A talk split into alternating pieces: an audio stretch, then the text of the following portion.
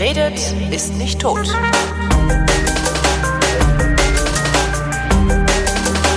Thomas Brandt ist Sozialkundelehrer und ist so freundlich, mir Politikunterricht zu erteilen. In dieser Stunde geht es um, Thomas, Unsere Gesetzgebung.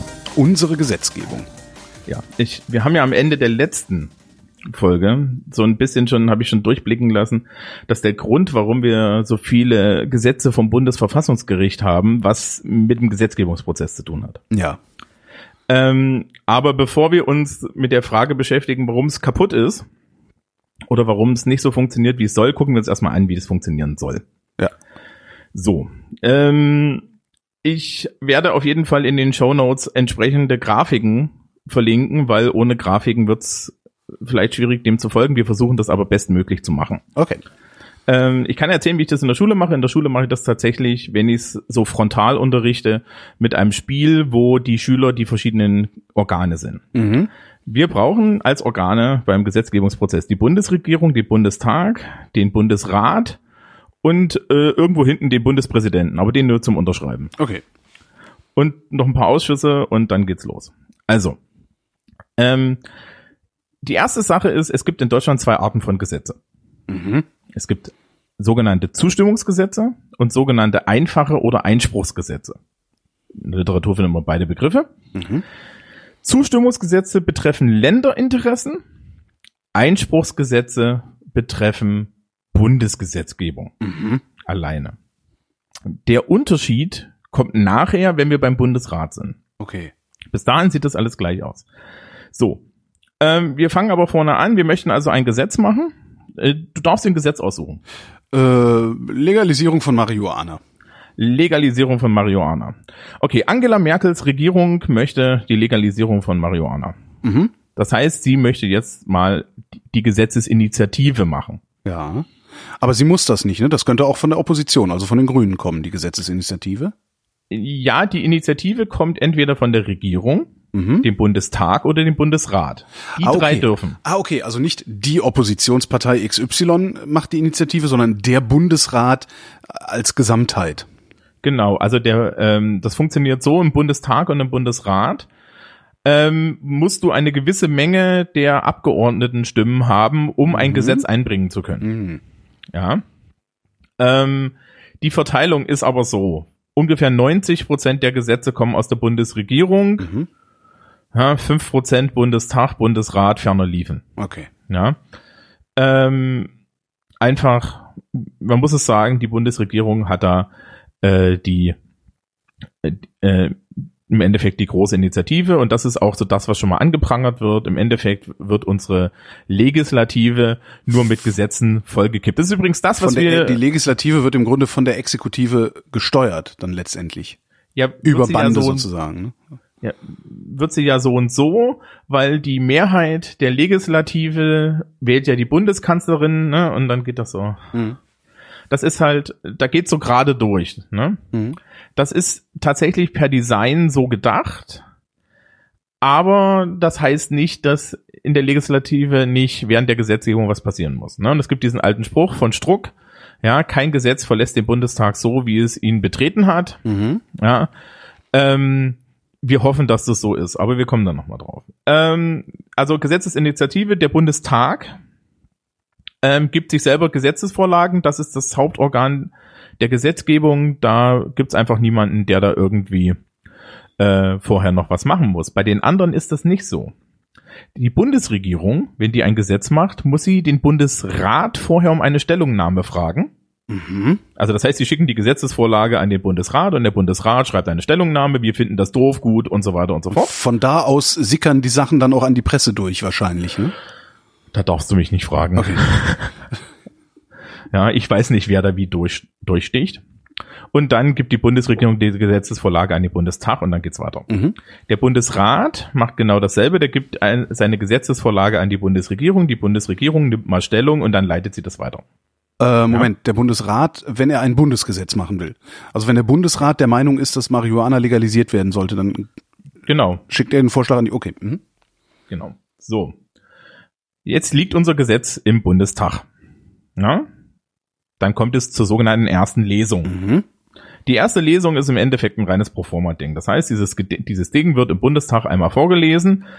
Technisch gesehen passiert das heutzutage nicht mehr, sondern gibt es halt eine Bundestagsdrucksache und die wird allen bekannt gemacht und so weiter und so fort. Ja, es wird also einfach mal gesagt, so, hallo Bundestag, hier ist dieses Gesetz. Dann geht das in den Ausschuss. Mhm. Für Marihuana-Legalisierung wäre jetzt federführend ähm, Wahrscheinlich Gesundheit, ne? Nee, Justiz. Justiz, ja. Ja, Legalisierung. Ähm, der zweite Ausschuss wäre aber der Gesundheitsausschuss zum Mhm. Beispiel. Ja, also, ne, und die Ausschüsse spiegeln ja immer die Ministerien weiter, wieder. So, dann wird im Ausschuss im Endeffekt dieses Gesetz verhandelt. Ausschussverhandlungen sind hinter geschlossenen Türen. Und hier wird das Gesetz nach der Maßgabe der, äh, des Ausschusses neu geschrieben. Ja, das heißt, das Gesetz wird dort geändert Mhm. kann geändert werden. Ausschüsse können sich Sachverständige einladen. Ja, die sind dann öffentlich, diese Sachverständigenhörungen, können sich eine Meinung bilden und so weiter. Der Kern des Gesetzgebungsprozesses, die Demokratie in diesem Land, findet im Ausschuss statt. Mhm.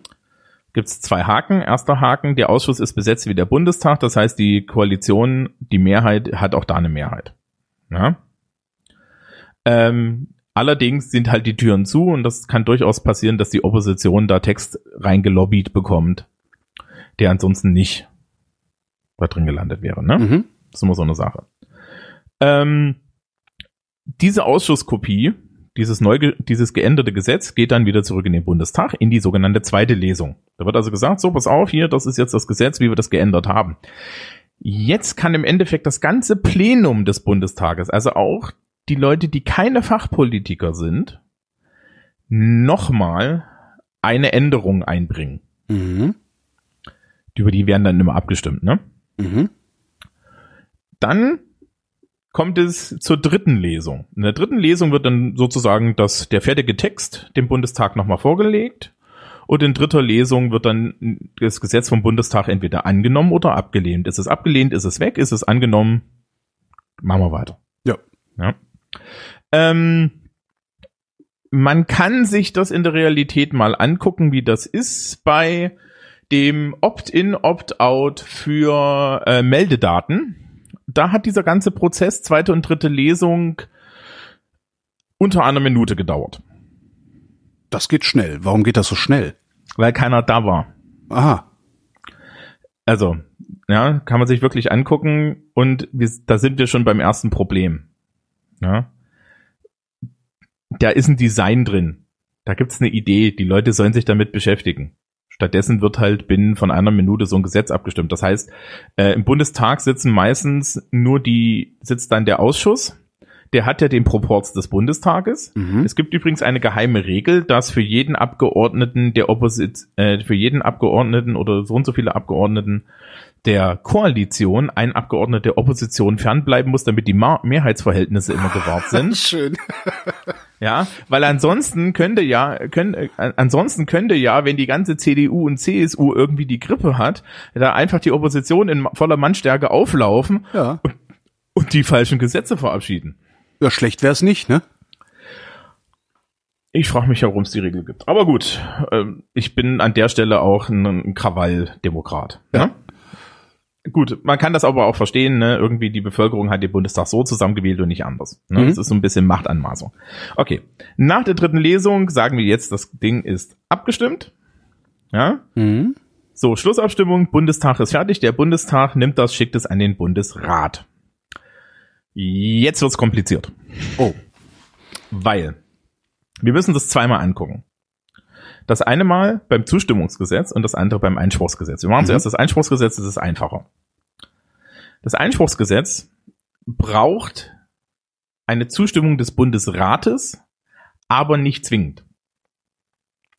Beim, Einstimmungs beim Einspruchsgesetz ist es so, dass es halt Bundespolitik und der Bundesrat wird gefragt. Ja. Bundes wenn der Bundesrat nicht zustimmt, dann geht es normalerweise in einen Vermittlungsausschuss. Ja. Das, das, Wort, das ist das bekannte Wort da. Mhm. Ne? Äh, Im Bund Vermittlungsausschuss sitzt für jedes, für, für jedes Bundesland normalerweise der passende Minister. Mhm. Ne? Also was weiß ich, jetzt in unserem Fall der Justizminister und ähm, 16 Abgeordnete aus dem Bundestag. 16, 16, ne? Mhm. paritätisch und dann wird halt noch über das Gesetz drüber geguckt und ausverhandelt, was geändert wird. Wird da das Gesetz geändert, muss das wieder in den Bundestag. Der Bundestag muss über dieses neu geänderte Gesetz neu abstimmen, weil der hat ja nur über das alte abgestimmt und bei dem neuen, das muss noch nicht. Und dann muss es wieder in den Bundesrat. Genau, und der Bundesrat stimmt dann hoffentlich auch darüber ab. Mhm. Stimmt der jetzt beim Einspruchsgesetz nicht darüber ab? Oder äh, wird der Vermittlungsausschuss nicht angerufen, weil das ist optional? Mhm. Dann geht das Gesetz trotzdem zurück an den Bundestag und der Bundestag kann mit einer Zweidrittelmehrheit über die absolute Mehrheit der Ablehnung des Bundesrates drüber stimmen. Okay. Erinnerst du dich an Schröder? Bei Schröder war das mal so, äh, der hat, da gab es eine Zweidrittelmehrheit im Bundesrat Mhm. für die CDU fast. Wenn die mit zwei Dritteln darüber stimmen, Mhm. dann kriegt der Bundestag das Gesetz nicht mehr durch. Und das heißt im Endeffekt, dass du äh, sämtliche Politik damit anhalten kannst. Ja. Das ist, das Na, war das, so eine hat, das, Gründe, warum der- das hat doch ähm, Lafontaine Ja, gemacht, Fundamentalopposition. Ne? ja, Lafontaine hat's erfunden. Ah. Ja. Ähm, da gibt, ich habe mal eine Statistik gesehen, einer meiner Unidozenten hatte die. Du, da konntest du wirklich sehen, wie viel, wie viel Gesetze der Bundesrat hat scheitern lassen und bis irgendwie in, in die späten 90er war das ein einstelliger Betrag pro Legislaturperiode und danach wurde es halt zweistellig, 30, 40 Krass, Stück, krass, krass. ja. Ja. Ja, weil halt Lafontaine gesagt hat, ja, ich benutze Ja. das jetzt hier als Machtinstrument. Ja, der hat einfach, der Okay. hat, im Grunde hat der Kohl ausgesessen dadurch. Ne? Okay. Stimmt der, stimmt der Bundestag drüber, dann ist der Bundesrat überstimmt, das, das Gesetz kommt äh, zur Bundesregierung. Die Bundesregierung hat nämlich eine ganz wichtige Aufgabe. Angela Merkel und die entsprechenden Minister müssen das Ding unterschreiben, scheißegal, was drinsteht. Mhm. Ähm, und dann kommt es zum Bundespräsidenten, der Bundespräsident unterschreibt es auch, Bundesgesetzblatt, fertig und los. Ja. Zustimmungsgesetz. Jetzt brauchen wir den Bundesrat. So, wenn der Bundesrat dazu stimmt, ist wieder alles okay und es geht so durch. Mhm. Wenn der jetzt nicht zustimmt, dann muss der Vermittlungsausschuss angerufen werden, sonst geht's nicht weiter. Mhm. Den Vermittlungsausschuss können übrigens alle drei anrufen. Der Bundesrat, der Bundestag und die Bundesregierung. Mhm. So, der ändert das dann rum und dann geht es wieder in den Bundestag und dann geht es wieder in den Bundesrat. Sagt der Bundesrat an der Stelle nochmal Nein, Mhm. ist das Gesetz weg. Aha. Das heißt, er hat, der Bundesrat hat dort eine Vetomacht. Die hatte beim Einspruchsgesetz nicht. Mhm. Ansonsten läuft das Ding wieder durch, ne, alle unterschreiben, bla, blub, fertig. Ähm, an der Stelle, bevor wir uns so, um, um, so richtig mit der Realität anfangen, gibt's übrigens ein interessantes Ding. Es gibt unheimlich viele Zustimmungsgesetze, nicht mehr so viele wie früher. Das ist übrigens der Grund für die Föderalismusreform gewesen. Der Grund für die Föderalismusreform war, dass Lafontaine den Bundesrat missbraucht hat Aha. und es unheimlich viele Zustimmungsgesetze gab, weil der Bund die ganze Gesetzgebung der Länder an sich gezogen hat. Mhm. Deswegen haben wir Föderalismusreform gehabt und deswegen sind die Länder heutzutage wieder stärker in ihrer Gesetzgebung. Das heißt, es gibt bestimmte Sachen, die nur die Länder als Gesetzgebung machen. Mhm. Ja? Klassisches Beispiel da ist das Nichtrauchergesetz. Es gibt von, Stimmt. vom Bund Ja. eine Rahmenrichtlinie, also ein Rahmengesetz, wo drin steht, es soll in Deutschland einen Nichtraucherschutz geben, aber jedes Bundesland hat sein eigenes Gesetz. Da kann ich eine schöne persönliche Geschichte erzählen. Ich bin ja hier in Bayern, ne? Dem, Mhm. wir sind da, wir sind da radikal, Ja. ja, außer in Bierzelten. Und da war ich in Thüringen und Thüringen hatte noch kein Rauchergesetz zu der Zeit, stand, stand bei meinen, mit meinen, mit meinen Eltern in einem öffentlichen Einkaufszentrum, wo jemand rauchte und ich war kurz davor hinzulaufen und zu sagen, ey Alter, ja. Ja. Und ist viel mein Scheiße, bist ja im falschen Bundesland. Ähm, ja. Also, Wie, wie unterscheiden sie oder worin unterscheiden sich denn Zustimmungs- und äh, äh, Einspruchsgesetz. Einspruchsgesetze voneinander? Ähm, klassisches Beispiel für ein Zustimmungsgesetz ist Autobahnbau. Ja. Wirtschaftsgesetzgebung ist Bundesrecht, Mhm. aber Autobahnbau betrifft halt Länder, weil die Länder da auch Geld dazu geben müssen und Okay. es geht dann halt um Infrastruktur der Länder ne, und so Mhm. weiter. Ähm, klassische Bundesgesetzgebung ist reine Wirtschaftsgesetzgebung oder zum Beispiel ähm, Wissenschaftsförderung. Okay. Ja. Mhm. Die Helmholtz-Gemeinschaft zum Beispiel, wenn es da um die, wenn es darum geht, da irgendwie ähm, ein neues Gesetz zu machen, dass die mehr Geld kriegen oder so, ähm, da hat, da hat im Endeffekt die Länder nichts zu sagen. Ja. Mhm. Ähm, auch Militär zum Beispiel, ja. Mhm. Verteidigungspolitik, das ist äh, da, das ist kein Zustimmungsgesetz. Ja. Wenn du eine Kaserne schließt, dann wird's eins. Ja. Ja. Also, aber das, das, das ist so und so, wird das nicht über Gesetzesebene gemacht, sondern über Verordnung. Ja, und sowas. Aber gut.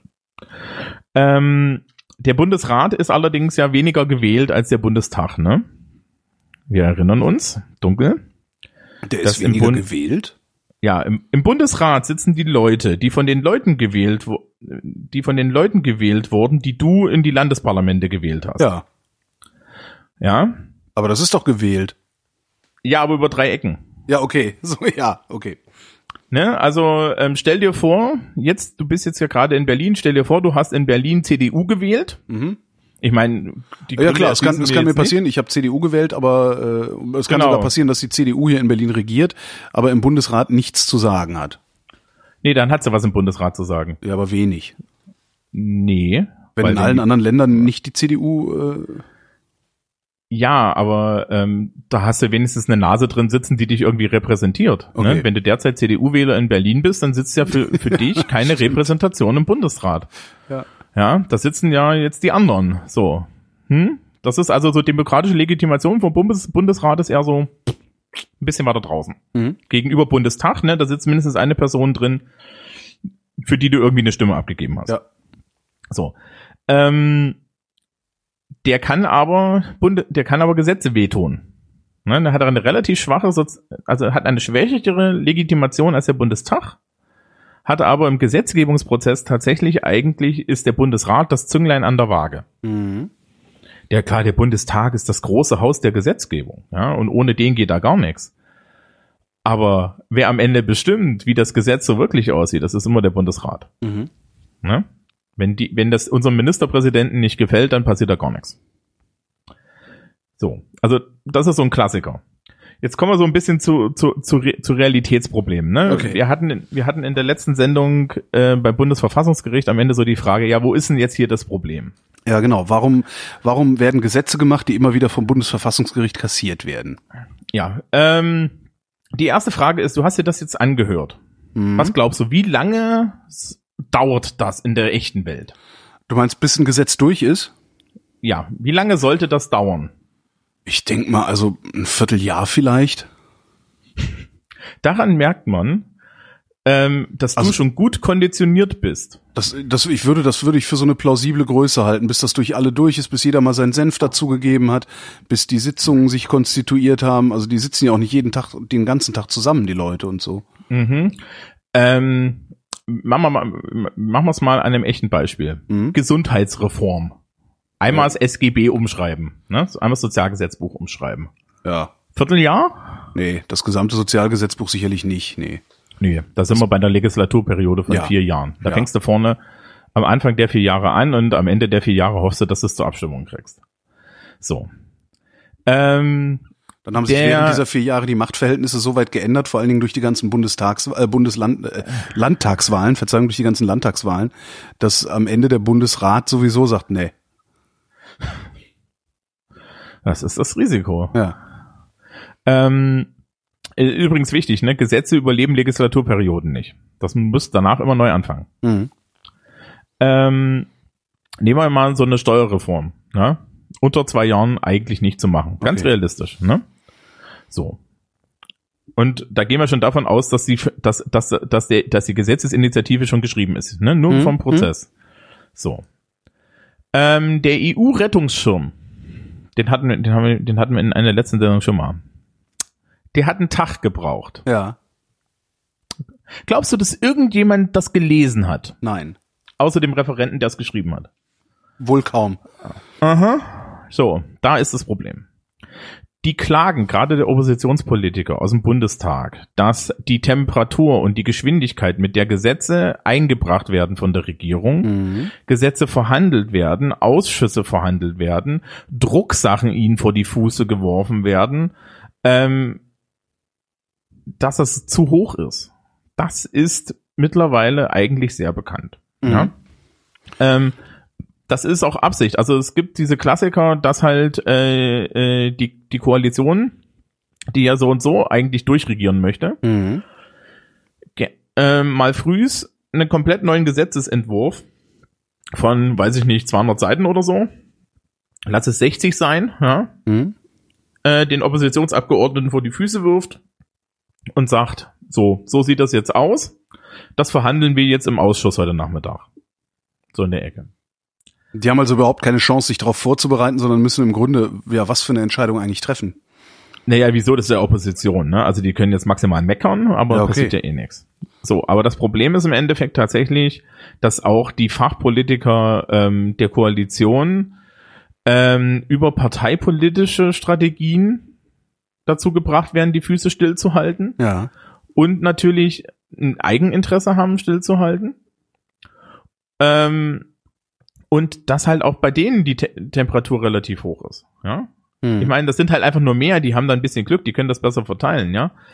Ähm, aber ansonsten haben die halt echt das Problem, dass es so unheimlich viele Gesetzesinitiativen mittlerweile gibt und dass das alles so viel Zeug und so viel Papier ist und die Erwartung der Gesellschaft an, ja. ja, Das ist wahrscheinlich das Hauptproblem. Man will halt sofort so eine Instant-Lösung haben. Ne?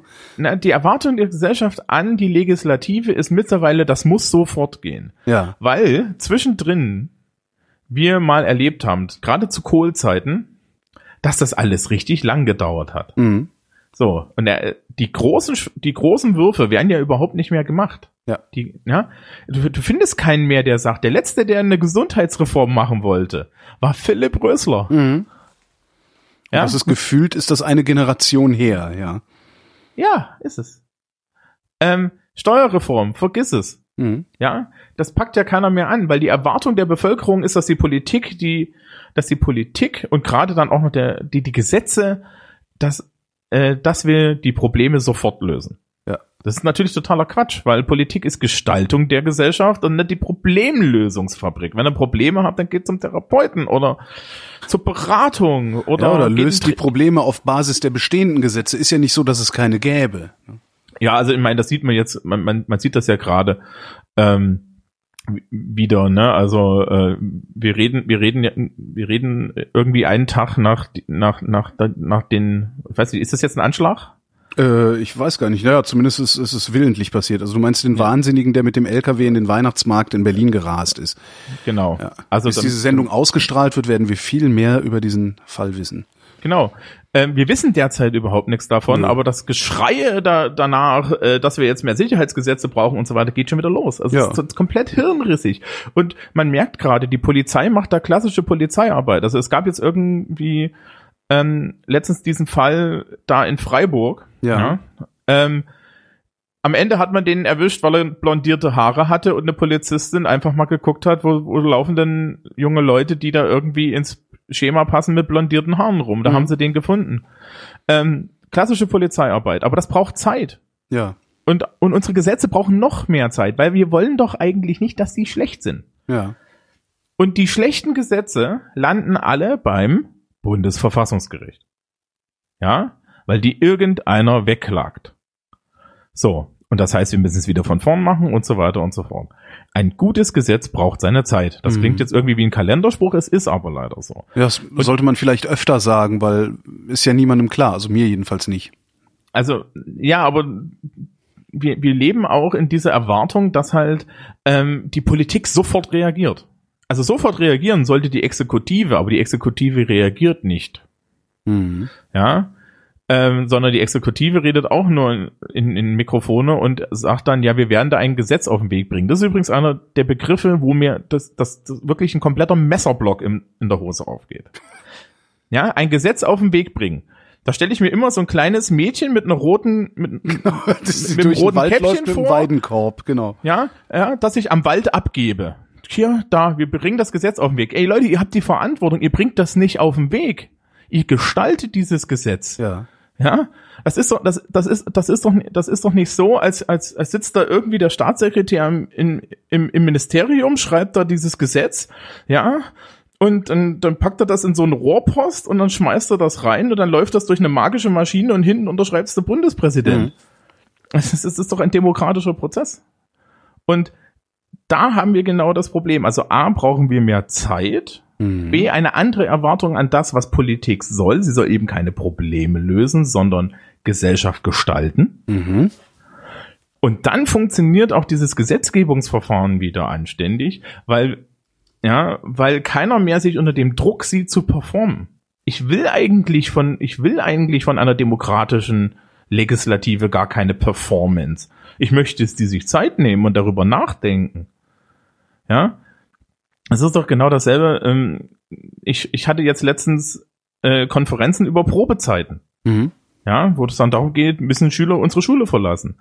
Ja, was möchten die Leute? Möchten die Leute, dass wir binnen von fünf Minuten mit allen Konferenzen fertig sind oder möchten die Leute, dass wir uns hinsetzen und mal kurz drüber reden? Ja. Und was ist passiert? Naja, in den meisten Fällen brauchst du nicht reden, weil es gibt formale Grenzen. Okay. Aber äh, wenn wir reden, dann reden wir. Mhm. Dann nehmen wir uns halt auch Zeit. Und manchmal verschiebt sich dadurch auch so eine Konferenz um eine Viertel oder eine halbe Stunde. Mhm. Das ist kein Wunder. Aber ähm, das hat, wir haben auch eine Verantwortung für Menschen. So, der Bundestag hat noch eine viel, viel größere Verantwortung für Menschen. Da sollten wir denen vielleicht auch mal Zeit lassen. Das gilt übrigens auch fürs Berliner Abgeordnetenhaus. Das gilt auch für den Bayerischen Landtag. Das gilt für die ganzen Länderparlamente auch. Da ist das ja genau dasselbe Problem. Ja.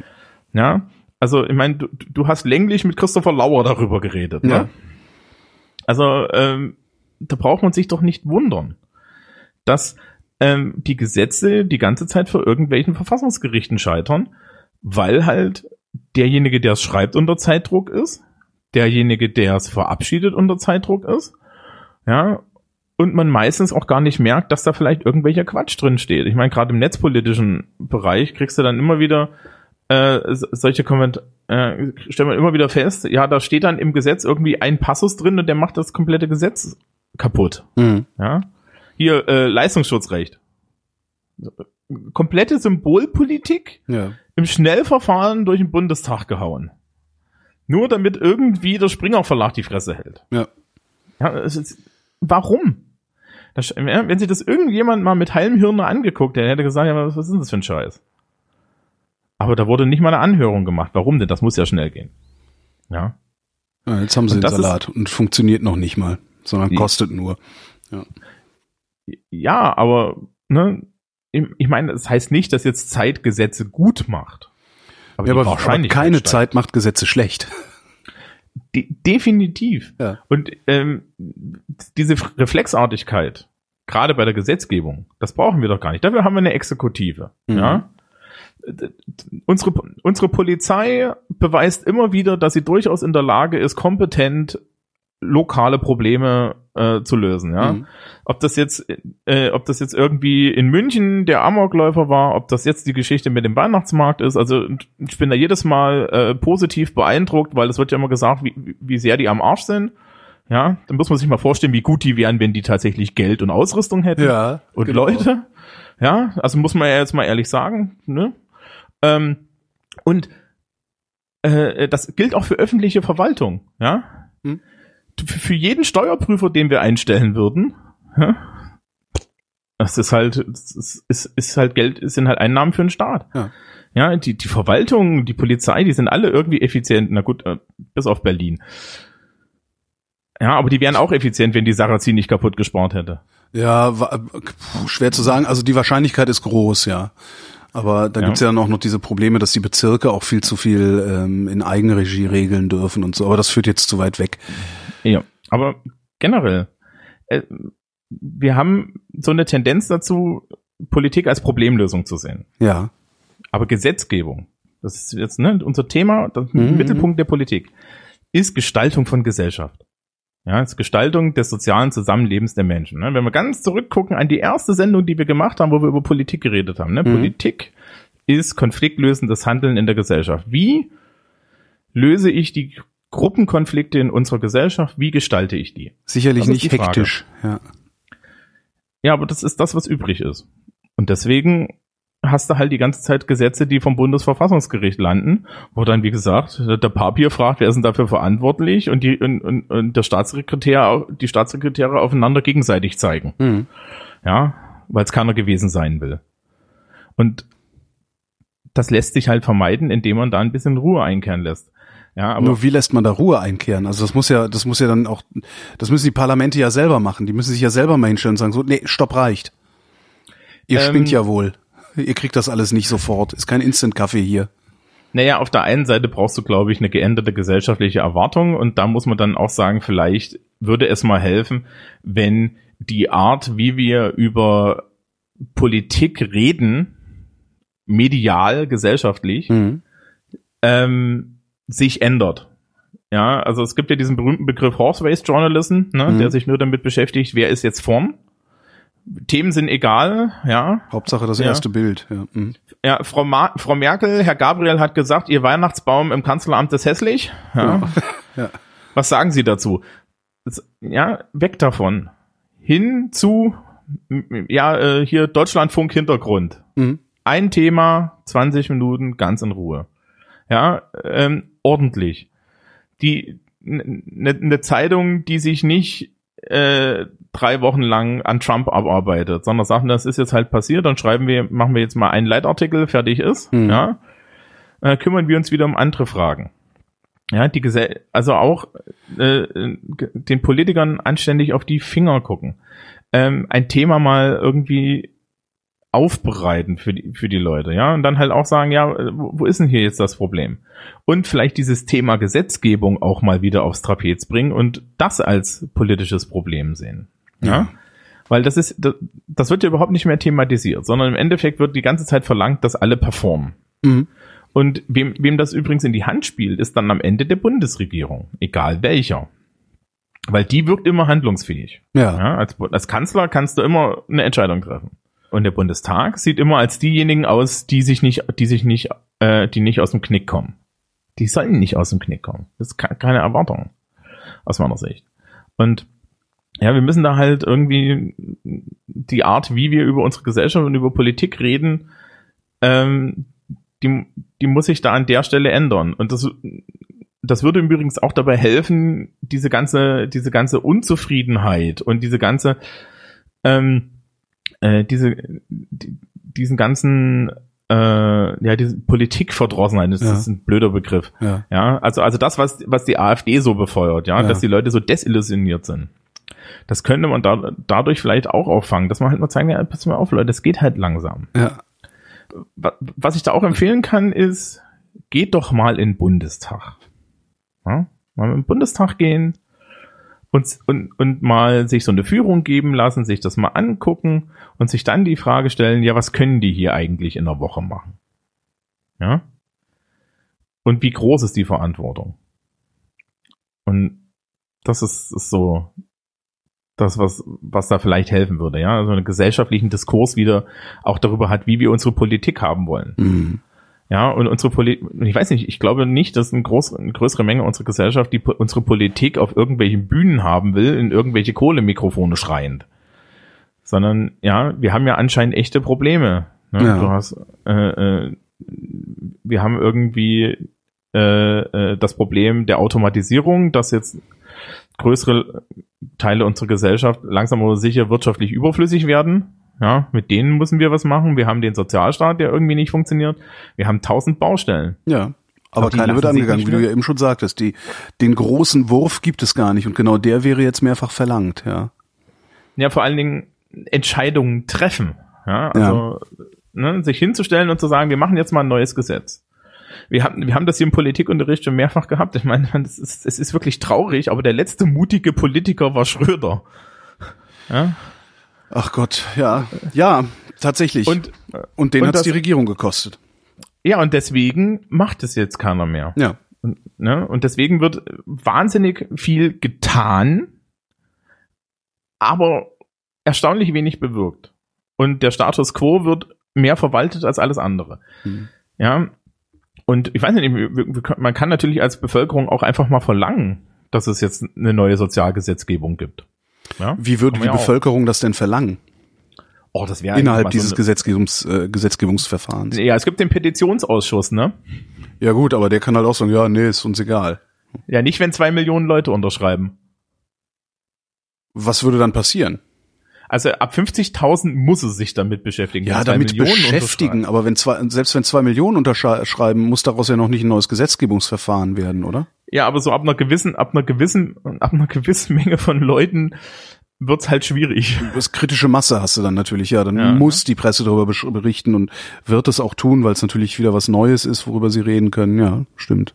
Ja, ich meine, da ist halt auch wirklich die Sache, vielleicht wirklich mal die, The die, die Themen, die uns beschäftigen, auf den Punkt bringen. Ja, wie gesagt, wir haben jetzt diese Geschichte mit dem Weihnachtsmarkt. Das wird uns jetzt wieder eine Woche beschäftigen. Eine Woche, in der medial im Endeffekt die ganze Zeit gesagt wird, wir wissen nix, Mhm. aber wir reden doch mal drüber. Genau. Ja. Es, wären, es waren wahrscheinlich Dschihadisten, es war wahrscheinlich sonst wer, es war wahrscheinlich der Weihnachtsmann mit einem besoffenen Rentier, keine Ahnung. Ja. Ja. Das wissen wir erst, wenn es irgendwie durchermittelt ist. Und dann kann man sich überlegen, ob wir neue Gesetze brauchen, um dagegen vorzugehen oder das in irgendeiner Form in den Griff zu kriegen. Ja. Genau, also es gab doch letztens auch äh, genau Fake News. Ja. Fake News ist ein schönes Beispiel. Ja. Ähm, äh, also ich, ich wusste nicht, dass mediales Lügen jetzt irgendwie eine Neuigkeit ist. Aber das heißt jetzt Fake News. Also früher nannte man das Ente, ne? Ja. Naja, ja, die Ente. Hm? Ja. Früher nannte man das Ente. Und ähm, jetzt wird doch tatsächlich verlangt, dass es staatliche Stellen gibt, die da irgendwie das überwachen. Nee, das ist nicht, also wenn ich das richtig verstanden habe, ist das nicht, was äh, die Bundesregierung, was die Bundesregierung Nee, will, sondern die Bundesregierung will. Strafrecht. Bitte? Das war was Straf, aber Strafrecht war es, ne? Dass Nee, es nee, irgendwie nee, nee, nee, nee, Strafrechtsverschärfung oder so gibt. Nee, das so. ist halt auch wieder so eine Twitter-Abkürzung, die da durch die Gegend geistert. Ähm, was die wollen, ist ähm, ein, äh, einen gesetzlichen Rahmen, der solche Plattformen wie Facebook dazu zwingt, schneller und bei Strafandrohung ähm, zu handeln, wenn etwas als solche Fake News identifiziert wird. Das ist das, was ich verstanden habe. Da gab es ein ganz interessantes Interview mit, war das Maß im Spiegel? Ähm, ja, aber ich es ist jetzt nicht so, dass dann irgendwie, es geistert ja so dieser Begriff Wahrheitsministerium durch die Gegend. Das ist Blödsinn, das will da niemand. Ja, die Frage ist aber auch, ähm, wer, wer, wer legt am Ende fest, was eine Fake News ist oder nicht, ne? Ähm, die User sollen das, wenn ich das richtig im Kopf habe, sollen die User das machen. Das Ding wird halt gemeldet und dann äh, soll es überprüft werden und wenn es halt tatsächlich, wenn es faktisch falsch ist, wird es halt rausgelöscht. So, und wenn das aber nicht unverzüglich passiert, sondern erst nach einer Woche, wenn sich das Ding halt schon verbreiten konnte, ähm, dann muss Facebook halt Strafe zahlen. Und vor allen Dingen wird Facebook verpflichtet, also das finde ich eine gute Idee, dass, wenn es nachweislich eine Falschmeldung war, dass sie die Richtigstellung genauso prominent verbreiten müssen. Was deren Maschinen ja können. Ich finde das gar keine schlechte Idee. Also man müsste da mal wirklich genau reingucken. Also ich finde das Ge Gebausche, was da gerade drum gemacht wird, wirklich ein bisschen, ein bisschen fragwürdig. Weil natürlich haben wir da völlig neue Mediendistribution, wir haben da völlig neue Player. Früher hat das mit der Ente ganz gut funktioniert, weil die Journalisten sich selbst kontrolliert haben. Also sich selbst und gegenseitig. Aber wer kontrolliert jetzt eigentlich den neuen Journalismus, der daraus besteht, dass ein Aggregator Sachen zusammenbaut? Ich finde das gar nicht so schlecht. Ich bin mal gespannt, was daraus wird. Also die Idee zu sagen, so, wenn da eine Falschmeldung kommt und es ist nachweislich falsch, dann hast du dafür zu sorgen, dass genauso viele Leute die richtige Meldung sehen, wie du vorher dafür gesorgt hast, dass sie die falsche sehen. Finde ich eine gute Idee. Ja. Weil irgendwie muss man mit diesem Phänomen Plattform umgehen. Vielleicht ist der Umgang falsch, das wird sich dann auch noch rausstellen. Da müssten wir dann auch noch die Kraft aufbringen, Gesetze auch wieder zu kassieren. Was ja nochmal ein Ja. ganz anderes Thema ist. Das passiert ja gar nicht. ne? naja, die werden halt immer geändert. Ja, aber eine Laufzeit wäre zum Beispiel gar nicht schlecht, dass sie sich zwangsweise damit beschäftigen müssen, äh, was ja, nee, das, wird. Ne? das, das gab's schon. Hier bei der Vorratsdatenspeicherung haben sie eine Laufzeit reingeschrieben. Das Problem ist, dass dann nach, dass nach zwei Jahren gesagt wird, ja, das brauchen wir dringend. Ja, okay, das, Ja. da müsste man dann noch irgendwelche sinnvollen Prozesse dahinter bauen, aber da, da wird's jetzt utopisch. Und bevor wir ganz abgleiten, ähm, beenden wir doch einfach diese Sendung Genau. über den Gesetzgebungsprozess. Mein lieber Thomas, ich danke dir. Und Abend. euch danken wir für die Aufmerksamkeit.